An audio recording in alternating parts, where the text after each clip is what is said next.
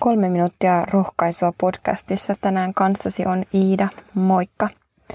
Tänään Jumala tahtoo rohkaista meitä viisaaseen talouden hoitamiseen sekä sijoittamaan kaikkein tärkeimpään. Sain olla juuri mukana sijoitusmessuilla, jossa pääpuhuja totesi puheessaan, että käärin liinoissa ei ole taskuja. Tästä mieleeni nousi Saarnaan kirjan luvun viisi jakesta yhdeksän sanat, jotka kuuluvat näin. Joka rakastaa rahaa, ei saa rahaa kyllikseen, eikä voittoa se, joka rakastaa rikkautta. Varallisuuden karttuessa karttuvat sen syöjätkin. Mitä muuta etua siitä on omistajalleen, kuin että hän näkee sen silmillään. Työntekijän union makea, söipä hän vähän tai paljon, mutta rikkaan kylläisyys ei anna hänen nukkua. Raskaan onnettomuuden olen nähnyt auringon alla, rikkauden, joka on säilytetty onnettomaksi omistajalleen, onnettomuudeksi omistajalleen. Tuo rikkaus voi kadota onnettoman tapauksen vuoksi, ja jos hänelle on syntynyt poika, tämän käsiin ei jää mitään. Yhtä alastomana kuin hän tuli äitinsä kohdusta, hänen on mentävä pois. Vaivan näkönsä hedelmistä hän ei voi viedä mitään täältä mukanaan. Minusta on hienoa, että viime vuosina Suomessa on aloitettu puhumaan lapsen raha- ja taloustaidon opettamisen tärkeydestä.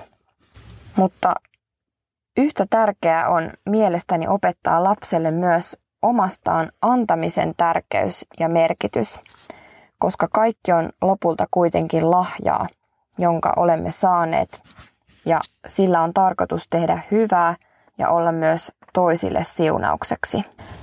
Lapselle sijoittamisessa mun mielestä parasta on se, että aika on rahaa ja ihan pientenkin summien sijoittaminen on hyvin merkittävää. Tärkeää on myös opettaa ahkeruuden ja tarmokkuuden merkitys ja että töitä tekemällä voi ansaita rahaa ja näin tehdä sekä hankkia itse tienaamallaan rahalla toivomiaan asioita. Näin lapsi oppii myös pitämään vaivalla hankkimistaan asioistaan huolta, eikä ne ole itsestään selviä asioita.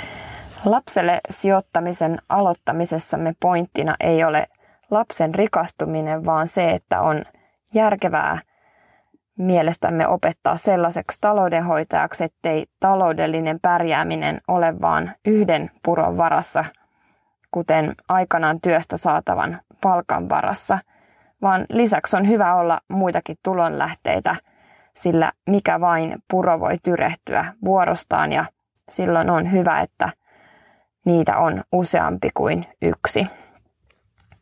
Mutta tärkein sijoitus on kuitenkin mielestäni opettaa lapselle tuntemaan hänet, jolta kaikki hyvä tulee ja joka on tie myös tämän ajan ylitse iankaikkiseen elämään. Paikkaa, jossa lompakkoa ei enää tarvita.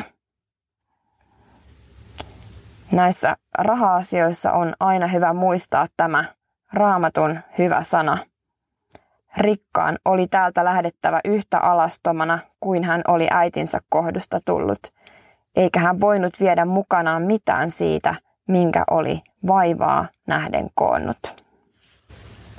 Humoristinen sanonta kuuluu näin, että ensiksi pelastuu pää ja sitten pelastuu sydän ja viimeisenä pelastuu ihmisen lompakko. Rukoillaan. Me Jeesus halutaan tuoda kukin omat raha-asiamme, Herra, sinun eteesi ja pyytää sinulta niihin viisautta.